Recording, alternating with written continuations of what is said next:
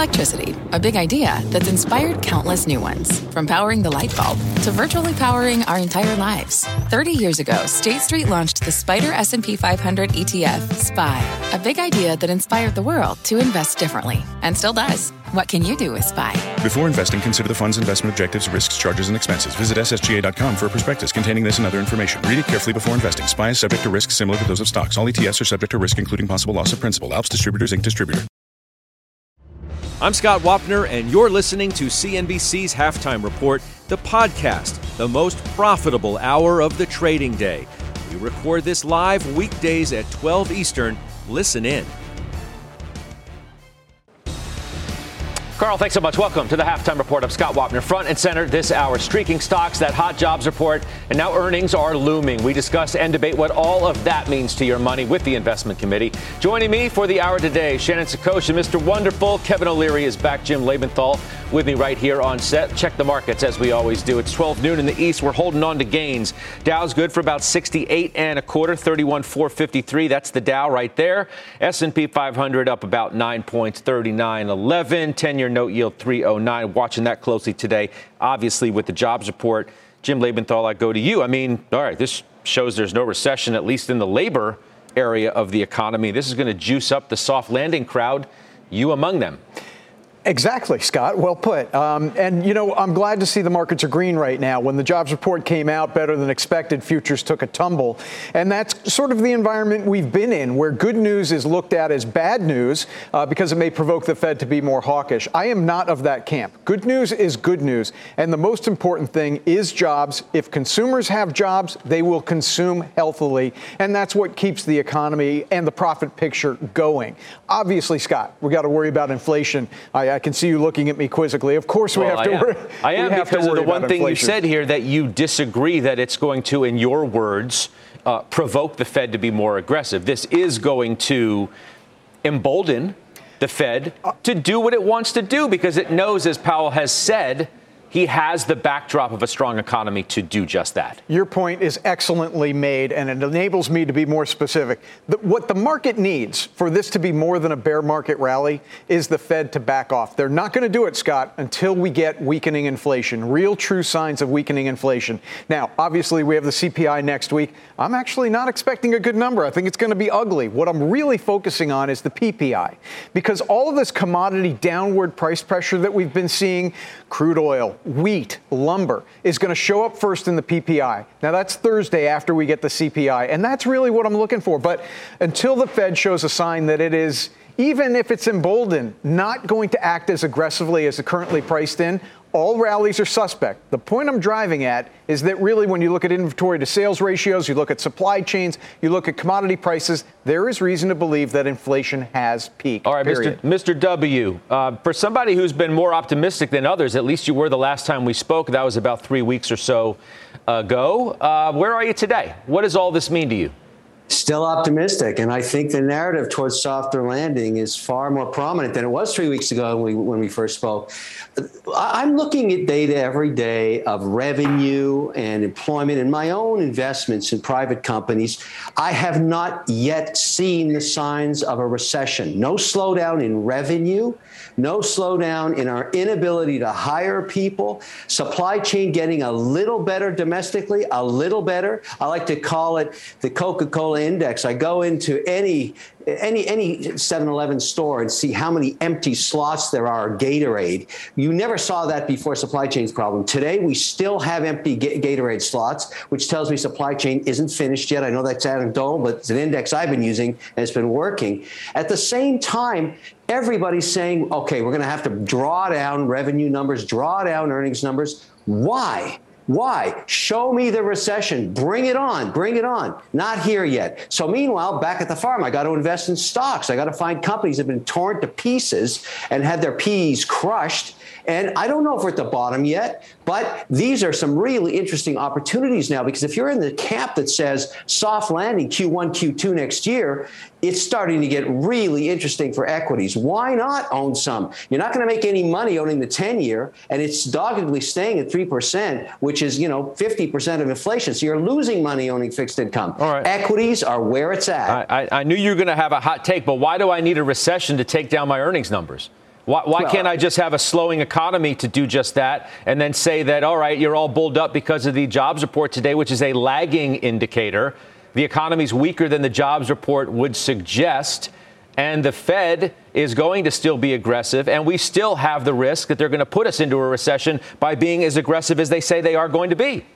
Okay, I'm working on a Fed at 50 basis points on the next hike and 25 after that. I think they're looking at commodities rolling over. We'll see what the data looks like next week, but you just have to look at spot prices on futures on any commodity. I don't go pick anything, and you can see it rolling over. You can look at almond prices now. The reason those are down is we, we have supply chain problems and we can't get them out of the States. We can't ship them anywhere. But th- those are signs that inflation is rolling over. I don't want to be, you know, always saying the worst is coming, the worst is coming, and I'm going to be very cautious because that gets you a bad outcome. I mean, but you don't have you don't index. have you don't have to say that the sky's sunny when the clouds are rolling in either, right? Don't you have to be a realist as to where we are rather than an eternal optimist?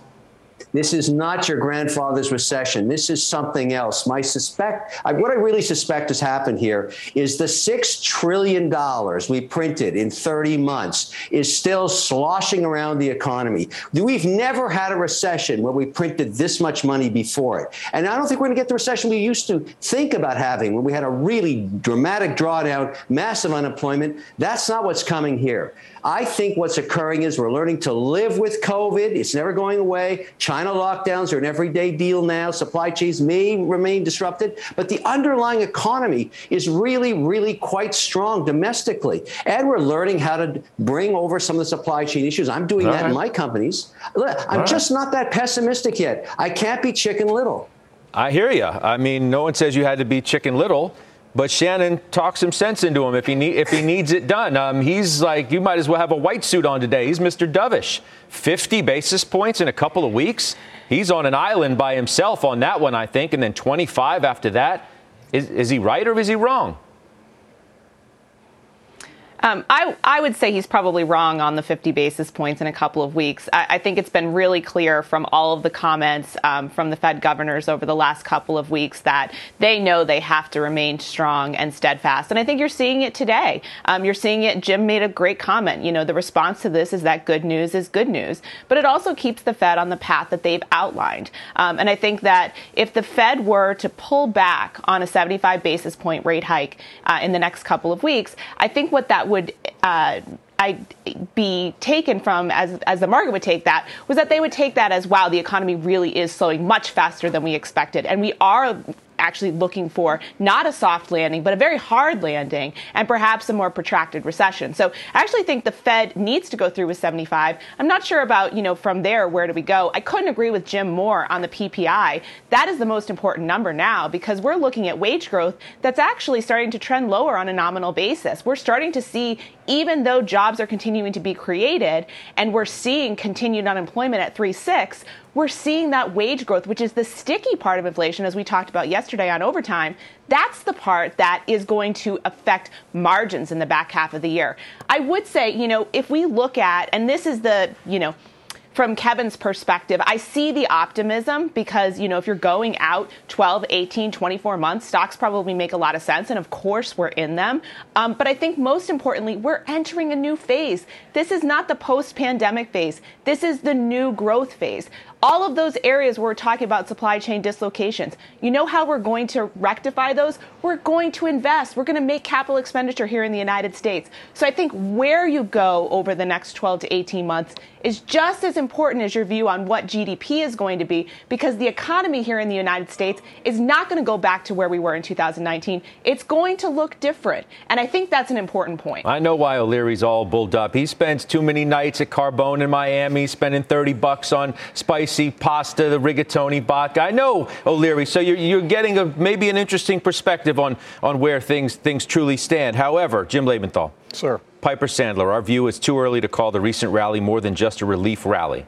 You could say it's a soft landing and still think that stocks are going lower because the Fed is still going to be aggressive and you're still going to get, even as you think, hot inflation prints like next week's Wednesday's CPI. They suggest you could go down to 3,500, followed by a second half rally. And if I'm not mistaken, because I get Piper Sandler research, I think their year end target is 47.75. It is. Yeah. That's below is, yours. Not by much. I mean, mine's 48.96. I mean, I'd be happy at 47.75. I realize I look like I'm on an island. Let me give you the short. Well, you were with O'Leary on the same island. I like being on the island with him. I agree with him. It's it's. I think unless it's Fantasy Island. You guys okay. are on Fantasy Island. That was island. a good line. That was a good line. Look, what what Kevin is trying to say, I think, and what I'm definitely saying, I know, is that when you look into 2023 and beyond, you've got another after effect from this pandemic beyond inflation, which should be cured. That after effect is supply chain onshoring. The world does not want to import its materials and its commodities and its products from overseas, just doesn't want to do it anymore. That's why we're building semiconductor plants and automobile plants and lithium mines here in the U.S. That's a strong econo- economic factor in 2023 and beyond.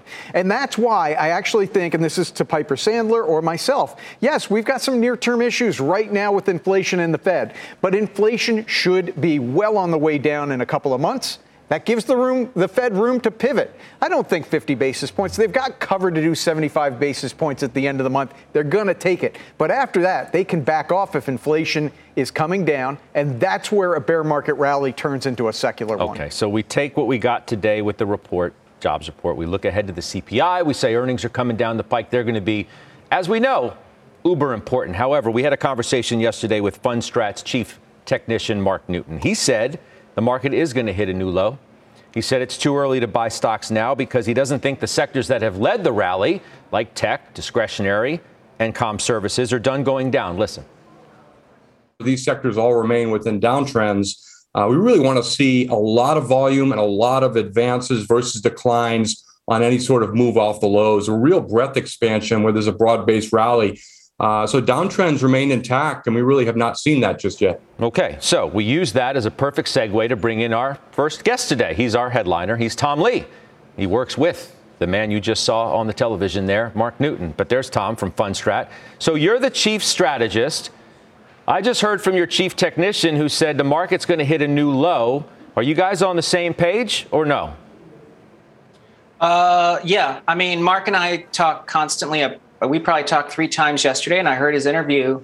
I don't disagree that a lot of these groups are in existing downtrends, but um, most importantly, I think second half is still shaping up to be very strong, and I think there's a lot of catalysts in place. I think you guys discussed it for why stocks could reverse, and in fact, even yesterday, he talked about how if he saw near-term weakness, he would actually be buying that because that is really what he might think is the sort of near the final lows uh, in place. And I think today's jobs report is a great example that as much as the headline looked like a really strong jobs number, I think the underlying details really support the idea that disinflation and the right parts of the economy are weakening. And that really means the Fed may not have to be as hawkish as the market's expecting. Even so, though, they're still going to be aggressive. Now, they may not have to go as far into 2023 as the market initially thought it might.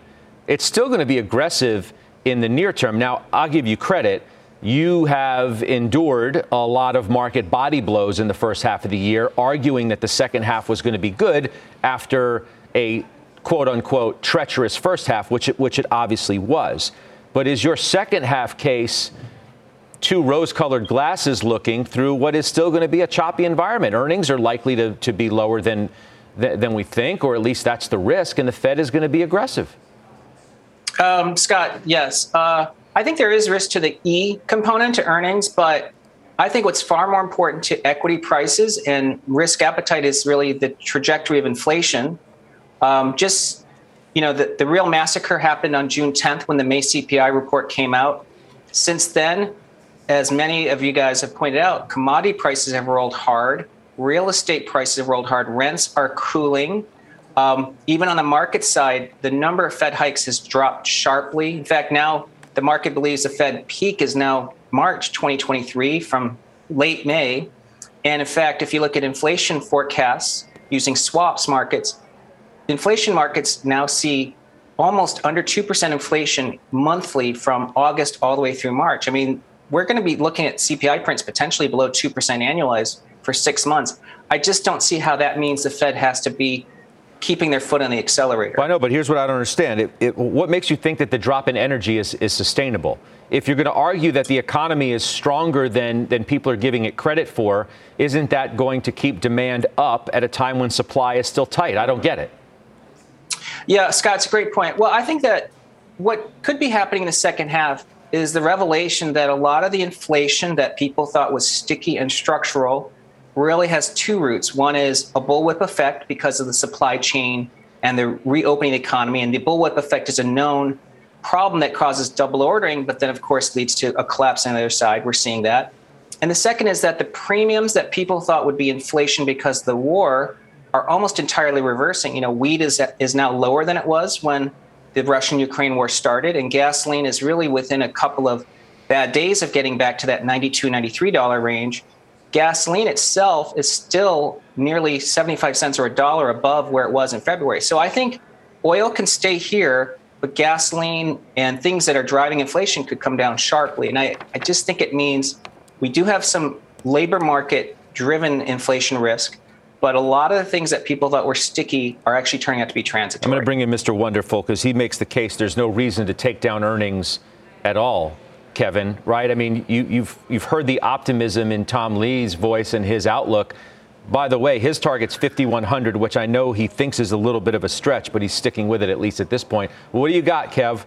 For Tom Lee? I, I, I, agree with him. I'm a devotee of Tom Lee. I believe that what we're going to see happen, and particularly the short term, the back end of this year, is a surprise on earnings because so many analysts have already started to take down estimates both on top and bottom lines because they believe and they're trying to, like everybody else, divine when this recession actually hits. I'm, you know, I have that that index that I get to use every Tuesday morning, just tear sheets on private companies' revenue and cash flow. I see nothing nothing Nothing yet. And so every week goes by, you got to give me some recession. Bring it on. Where is it? And, uh, you know, that's the problem. And so as we march towards the end of the year, maybe you could argue, and maybe Lee will do this, that maybe we see some softness in earnings in Q1, Q2, 2023. By then, the Fed has probably put on the brakes completely. And as far as you're concerned from an equity perspective, you get PE expansion again. This is not going to be what everybody thought. This is not going to be a hard landing. That's my opinion. Now, I have to make decisions every day like everybody else.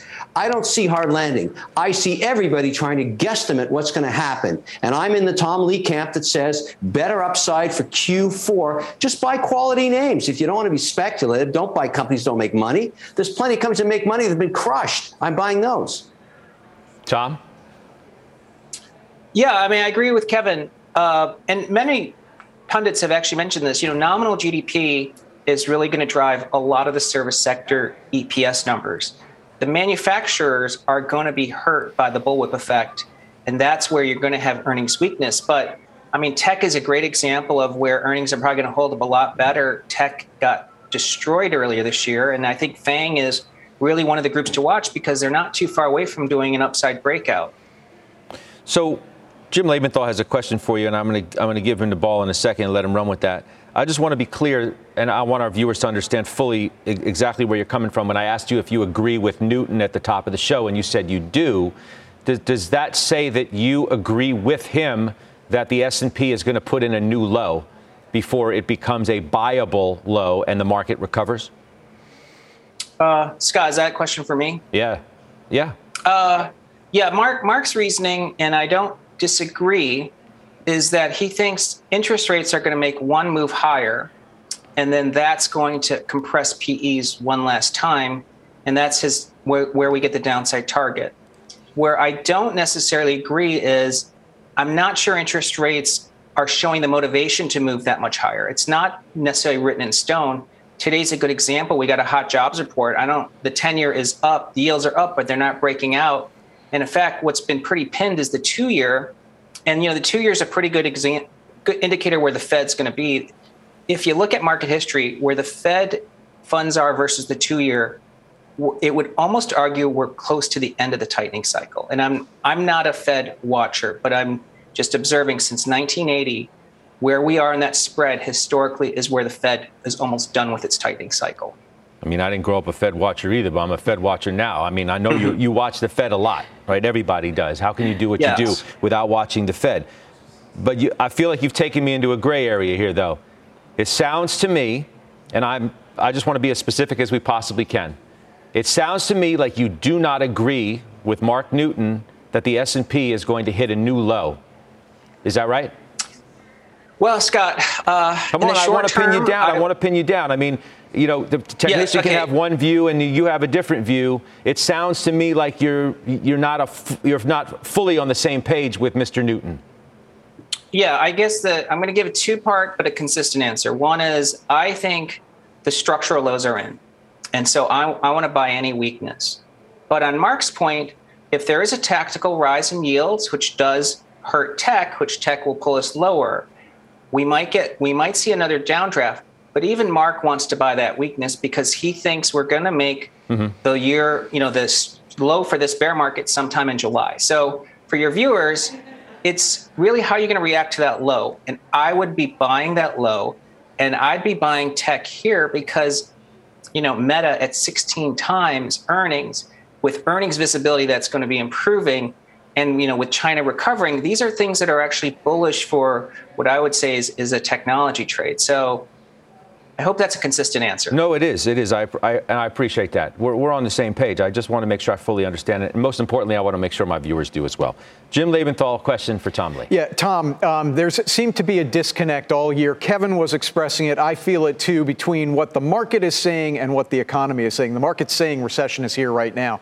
The economy, you look at it like, yeah, nah, I don't see it. Part of the disconnect, and I think the biggest part, is consumer sentiment, which defies description for how bad it is. You talked about uh, gasoline futures coming down. They're 20% off in a month. And that really has yet to show up at the pump, right? Because these are futures. The gasoline needs to be produced, it needs to be transported. The retailers need to reset their prices. Doesn't that set us up? For some improvement in consumer sentiment, which again I think has been vital to why this year has been so ugly so far. Doesn't it set us up for a good second half? Uh, Jim, absolutely. I mean, uh, you know, when it comes to how consumers see their situation and CPI and UMich, we we had our team had a almost a two-hour conference call with the researchers there. Food and gasoline are huge influences. Gasoline and food have really hurt people the last two years. But if gasoline goes to the February 20 levels, down another dollar, and what we've heard from a lot of food distributors is they're sitting on piles of frozen proteins, foods. Nobody wants it because no one's really eating more. Food prices could be coming down. I think that there's going to be not only more money in people's pockets as these prices come down, it's going to be a real improvement in sentiment. And again, the Fed would just want to see people's expectations about inflation come down. If it's food and gasoline, you're going to see a dramatic drop in inflation expectations in the next six months. Hey, Tom, um, how flexible are you? Are you able to stay with me past this break and we can continue the conversation yes. on, on, tech? Because you, you said a comment that you should buy tech now, and I, I want to get into that. But before we take the break, let me ask you that lastly for this block about Voyager uh, Digital, which we know about um, this week going bust. They made an investment in you uh, in Fundstrat, $6 million to quote, be Fundstrat's exclusive U.S. partner and incorporate crypto research into the Voyager platform. Can you ex- just expand on what the relationship was and what happens with that uh, investment now, what the impact is, if any, on Fundstrat? Uh, yes. Uh, you know, for, foremost, Voyager's been a good business partner for us. You know, we've liked working with the team. I don't have any comments about the circumstances that led to their bankruptcy. Uh, earlier this year, they made a minority sub sub well under sub 10% investment in our company. Um, and we viewed them as uh, someone that we thought really we could expand as an operating partner, but um, but I think that now that's just unknown. But I, I would say it's had no effect on our business. We don't have we don't manage capital. Uh, we don't have any loans to them or from them. So uh, you know, it's just unfortunate what's happened. You write down the, the value of the investment to zero at this point, or, or, or what happens from here? Well, the investment that they made wasn't into Fundstrat. It was made to the existing other equity holders. Um, so that you know that has had no financial implications for Fundstrat as well. Okay, I got you. Let's do this. Let's take that break. Let's come back. I do want to expand on technology, whether it, it is in fact a buy right now. We're back in two minutes. Experience the joy of running in the new Triumph 22 from Saucony, the original running brand. Stacked with luxury foam cushioning, Triumph 22 turns miles into smiles with the ultimate blend of comfort and energy return. Shop Triumph 22 at Saucony.com. That's S A U C O N Y.com. This podcast is supported by FedEx. Dear small and medium businesses, no one wants happy customers more than you do. So you need a business partner just like you like FedEx, who understands your passion for serving your customers because they have the same commitment towards you. That's why FedEx offers you picture proof of delivery, packageless and paperless returns, as well as weekend home delivery to 98% of the U.S. on Saturday and 50% on Sunday. See the FedEx service guide for delivery information. What's more, FedEx Ground is faster to more locations than UPS Ground. Trust FedEx for timely deliveries. See what FedEx can do for your business. Absolutely, positively FedEx. All right, welcome back. It's been a big week for technology shares, especially the biggest companies Amazon, Apple, Alphabet, Meta, Netflix, all up between 5 and 9% so far this week. Steve Kovach, who covers technologies, here with us at the, at the desk. Uh, Apple's 10% higher than, than its June lows, its mid June lows. Is this sustainable? Yeah, that's the real question, right? I remember just a few months ago when everything was cratering, we're asking ourselves, hey, when is Apple going to come back? When Apple hits its bottom, then maybe the rest of the market has hit its bottom. Are we there yet? I don't know, but there are so many interesting and mixed headlines coming out in the Apple universe that it's kind of hard to like pinpoint one thing to this move. We got Morgan Stanley saying some optimistic stuff about China this morning, saying that, look, all the Apple stores, they're actually open right now in China. That's great for hardware sales. But then on the downside in China, uh, App Store sales seem to be going down. In fact, uh, just said this morning in their note that their data is showing in June, App Store da- sales in China we're down 6%. Now, you might remember uh, Katie Scott, Huberty. Katie Huberty. That's where you're going, right? Yeah. Katie Huberty, Morgan Stanley. She raised the alarm bells exactly. On, on. And she was using the same data that the BofA analyst, sorry, it's a company called Sensor Tower that watches this stuff. And you might remember when I did Apple earnings with you last quarter, Luca Maestri, the CFO, had just told me, look, we're facing the same problem with digital services that so many other digital companies are, that the pandemic comps just look bad. People are coming out of lockdowns. That's what we're seeing in China. So services growth is not going to look too good this quarter. Yeah, I mean, these moves don't remove uh, those concerns heading into earnings exactly. in, what, a few weeks? Now, the hardware side, though, Scott, a little bit more optimistic. So we're going to get a real test of hardware demand starting next week, actually today, in a certain way. The uh, MacBook Air, the new one that everyone's going crazy about, uh, goes on pre-order today, on sale next week, and I'm going to be watching those ship times because if those really start to slip, we get some ideas of how the supply chain's working out there, mm-hmm. or maybe demand's just through the roof and they just can't make enough of them. Stick with me, Tom Lee. Um, so you just heard the report. I mean, the stocks have done great this week. You suggest now's the time to buy tech, even with these kinds of moves. Why now? Well, I think it has to do with the environment that could be unfolding the next six to 12 months. You know, one is uh, I think, you know, Europe looks like it could really be entering a recession. So we have uh, disinflationary pressures sort of coming from overseas. And if that's lower interest rates in the future and risk on growth, that's going to put investors more interested in buying not cyclicals, but but secular growth stories. And you know, when I look at names, big cap tech names like Meta or Google or Amazon, even if they have some earnings risk, they're going to hold it much better than cyclical stocks. So I think from a valuation perspective, they come and you know become a lot more attractive. If rates are actually going to be cooling, and Mark Newton again, you know, does think we make one push to new highs in the 10 year, but that's that's really the high.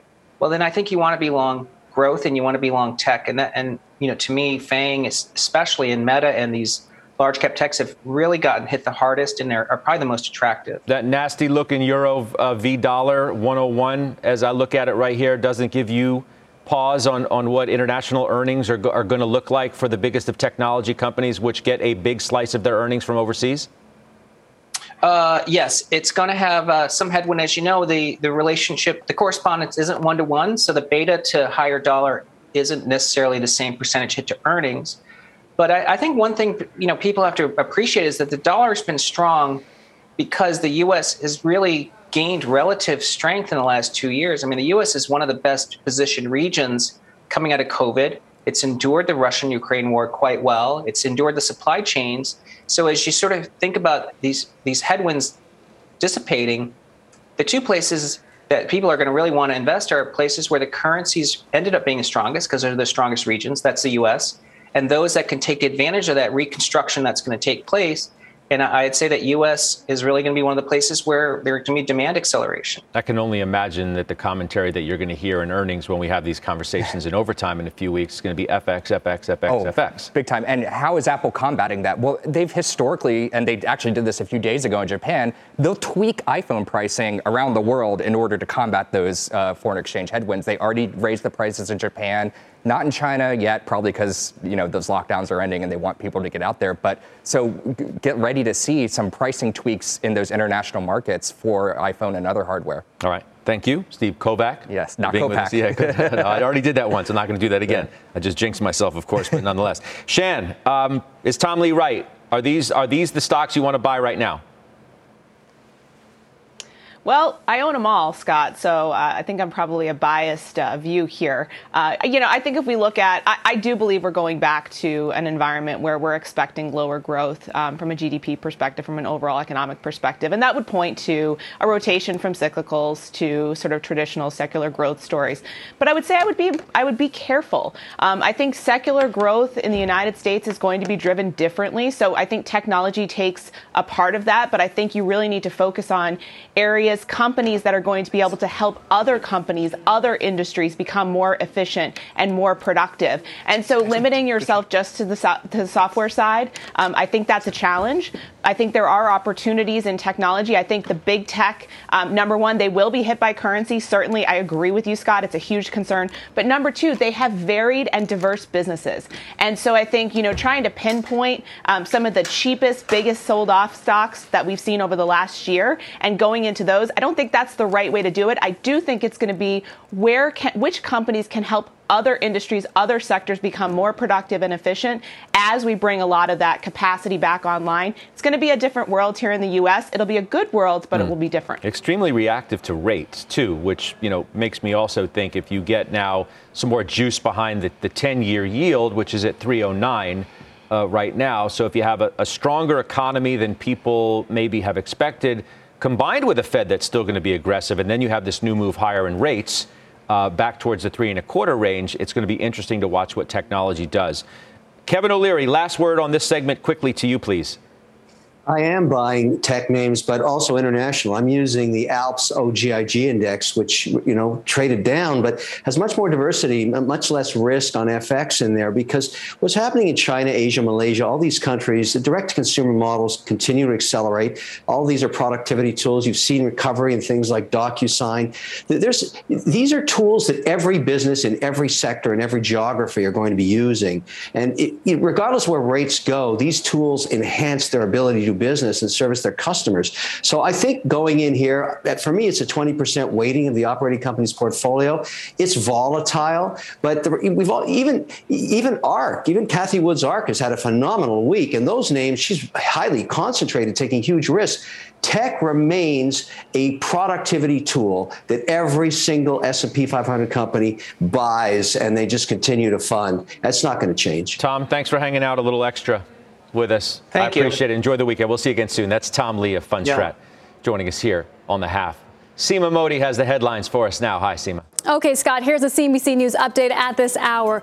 New York State planning to screen social media accounts of applicants for gun permits. The goal is to try to pick up some of the warning signs that were missed in postings from recent shooters. Under the law, applicants have to provide local officials with a list of current and former social media accounts from the previous three years.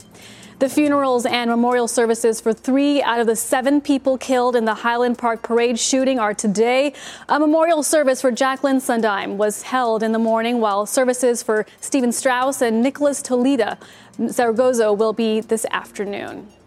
Wisconsin's Republican controlled Supreme Court ruling that absentee ballot drop boxes may be placed only in election offices and that no one other than the voters can return a ballot in person. The court ruled that only the state legislature, currently controlled by Republicans, can set rule uh, ballot drop boxes, not the bipartisan Wisconsin Election Commission, which oversees state elections. The dispute arose after the Election Commission eased some drop box rules during the pandemic. The decision sets absentee ballot rules for the August 9th primary and fall election. Halftime report returns right after this. Experience the joy of running in the new Triumph 22 from Saucony, the original running brand. Stacked with luxury foam cushioning, Triumph 22 turns miles into smiles with the ultimate blend of comfort and energy return. Shop Triumph 22 at Saucony.com. That's S A U C O N Y.com. This podcast is supported by FedEx. Dear small and medium businesses, no one wants happy customers more than you do. So you need a business partner just like you like FedEx, who understands your passion for serving your customers because they have the same commitment towards you. That's why FedEx offers you picture proof of delivery, packageless and paperless returns, as well as weekend home delivery to 98% of the U.S. on Saturday and 50% on Sunday. See the FedEx service guide for delivery information. What's more, FedEx Ground is faster to more locations than UPS Ground. Trust FedEx for timely deliveries. See what FedEx can do for your business. Absolutely, positively FedEx. We're back. Kevin O'Leary, you have a few new buys we need to go through. Zoetis, spun yeah, out of Pfizer, of course, Animal Health, I'm sorry. Uh, and then international focus for you SAP, Unilever, Nestle. Yeah, the theory is this the US dollar's had a fantastic run. When the market senses the Fed is going to slow down, the dollar will too. So why not buy some companies like SAP, Unilever, Nestle that have a, so much of their sales in the US? You're getting them a discount now. They'll have the wind behind their backs when the euro, the British pound, the Swiss franc turns around against the dollar. So I'm anticipating in the next six to eight months that I might get 5% lift on FX on those names. Meanwhile, I own great balance sheets that spin off cash in sectors sectors that are global, including U.S. sales.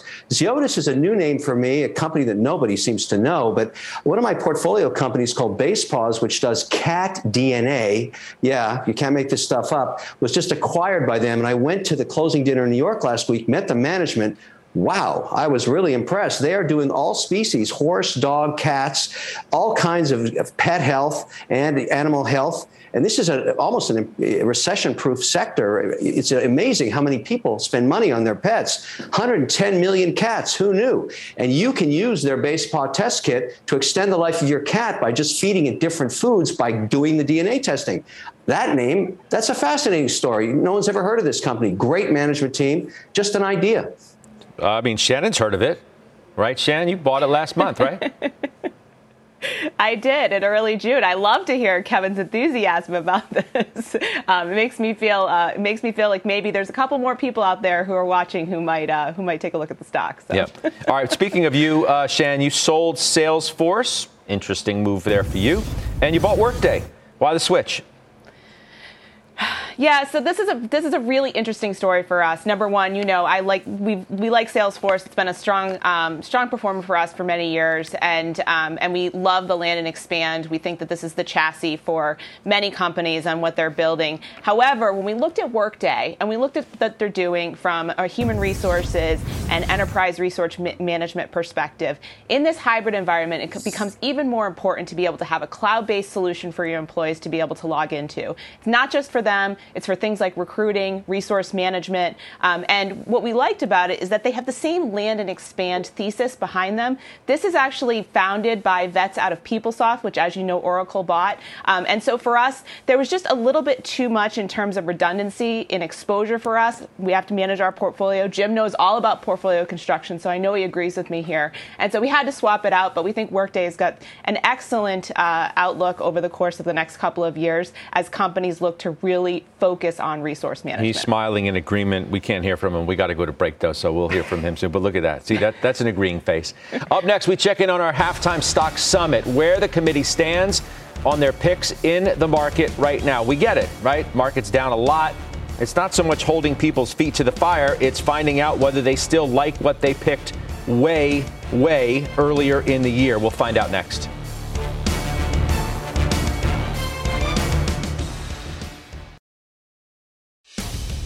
All right, we're back. We kicked off 2022 with a halftime stock summit. Now that we're halfway through the year, let's see how some of the committee feels about their picks. So, Jim Lebenthal, we begin with you. And as I suggested, it's been a tough year, all right, for everybody. So, your picks at the time, at the beginning of the year, Cliffs, Boeing, Paramount, which was Viacom CBS at the time, uh, all down substantially. Materials down about 20% year to date Of those on the list, which ones are you do you have the most conviction for for the second half, and about the sector? How do you feel about it for the next six months? So uh, consistent Cleveland Cliffs is the top pick of the three. And I'm not changing any three of them, and that's part of the materials sector that I think will still do well. This is commensurate with my belief that we're in a growth slowdown that's going to accelerate, reaccelerate in the supply chain onshoring and infrastructure building that's going to go on in the years to come. But also for Cleveland Cliffs, their primary market is automobiles. Over 50% of their business is automobiles. We know that autos are, the demand for autos is high and it has to stay high because the average age of cars on the road today is 12 12.2 years. They're going to wear out. These things wear out. We know we need to build more autos and that there's demand for them. That's going to really buoy, buoy Cleveland Cliffs. But probably the most positive thing I can say, its free cash flow yield right now is 34%. I mean, that's an extraordinary number. They've got free cash flow. They've taken care of the next four years worth of debt maturities, and they're buying back shares. So let them buy them back at, at three times earnings. What I find interesting about a lot of these picks from, from everybody, frankly, is that nobody really bailed on, on any of the selections that they made. Shan, um, Amazon gave you nothing, nor did American Tower, uh, nor Agilent Technologies, nor industrials as a sector, but you stayed with all. Will you stay with all for the next six? Yeah, I would actually say, you know, the one that performed the best from a relative perspective, still lost money this year, um, was American Tower. And that's the one that I think is, you know, sort of something we're looking at as in terms of is there going to be continued emphasis on infrastructure build, on being able to expand digital capabilities into a broader area. That was a big part of Build Back Better. Um, and as we know, that's been essentially stalled out for, for quarter upon quarter. Um, but I think if you look at industrials, I know we talked about it this week on the show, Scott. It is absolutely a sector that we think is going to continue to do well. We think this onshoring, as Jim talks about all the time, I couldn't agree with him more. So I wouldn't say we're bailing on any of them. Amazon, honestly, I think was was the worst performing of the three. Probably the highest conviction. People look at AWS, 25% growth. 80 billion in revenue. Um, I know there's a lot of questions about distribution and efficiency of that distribution on the commerce side. They're focusing on the wrong thing. All right. We'll take a quick break. We'll come back. Excuse me. Mr. Wonderful is up next.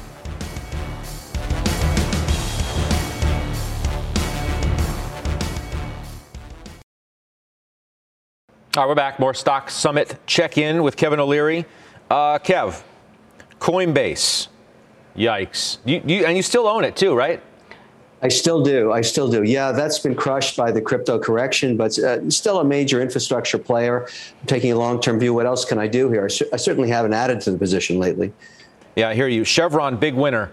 Uh, you know, not that many people picked energy stocks. We did have some pick energy as a sector. Uh, so, do you stay with Chevron? Do you think the energy trade has more legs? You know, we we sold it and we didn't catch the high. It's a huge debate in our shop. Uh, we think policy still remains very negative. We're waiting to see what happens in the midterms. If we get a big shift in the House, which I think we might get, we'll probably probably tiptoe back into it. I, I, don't want to go to war with policy. That never works. So um, we, we're happy with that trade, though. Okay, sector healthcare, which you know you, you start to hear more people talk about as the charts looking pretty good in that. Yeah, that's an okay place to be. Lots of good companies there with good balance sheets. It's sort of waiting for Godot. There's some onshoring also going on in just in case supplies for healthcare into the next pandemic. I like the space. We actually have it weighted at 20% of the portfolio. All right, good stuff. We'll take a quick break. We'll come back. We'll talk Twitter shares with Mr. Wonderful.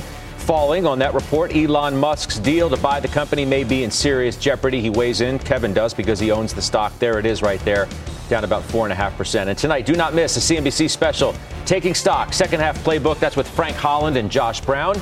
You can email your investing questions to cnbc.advisor at cnbc.com. Or, of course, you can tweet us at hashtag CNBC Advisor. Tonight, 6 p.m. We're back right after this.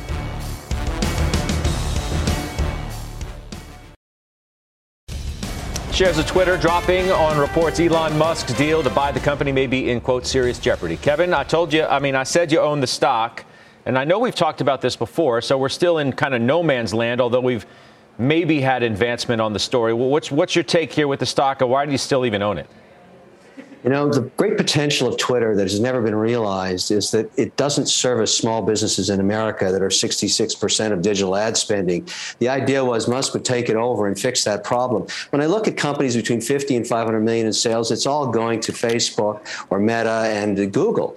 And so this this platform only services large brands, and that's that's not the biggest part of the market. He would fix that. Free speech, I've always been an advocate of, obviously, and he would stop the constant issuing of options, which this thing has been been, you know, a rotating door of CEOs. It's been a miserable place to be an investor for a long time, and I've experienced that misery. I want him to buy it. I don't care if he drops the price. I think the fair price of this deal is 30 bucks, given what's happened here. He's never going to get what he wants in terms of proving the bots because he would have to get the actual addresses, cell phone numbers, email addresses. They're not going to give him that because it would be disclosing privacy against those rules.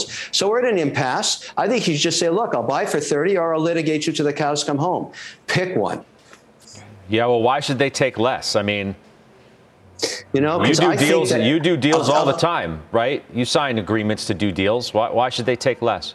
I'll tell you why they should take less. This is exposing to their largest advertisers what a mess they have in management there. The truth is, every day that it stays on the news, some large brand is saying, wow, I don't want to be part of this story till it gets resolved. So if you want to litigate for six years, it could go on forever. That's not going to help their business. It's going to make it worth even less. I think they should get in a room, and he's a good negotiator, and say, look, guys, the market's corrected. Everything's changed. You, you can't prove to me the 5% bot number is real.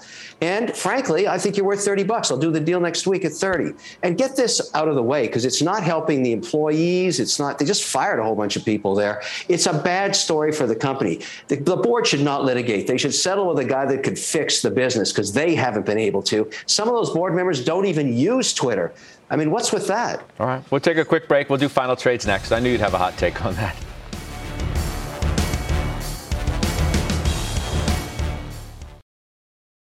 All right, overtime, 4 o'clock Eastern today. The Wharton professor Jeremy Siegel will join me. Josh Brown will as well.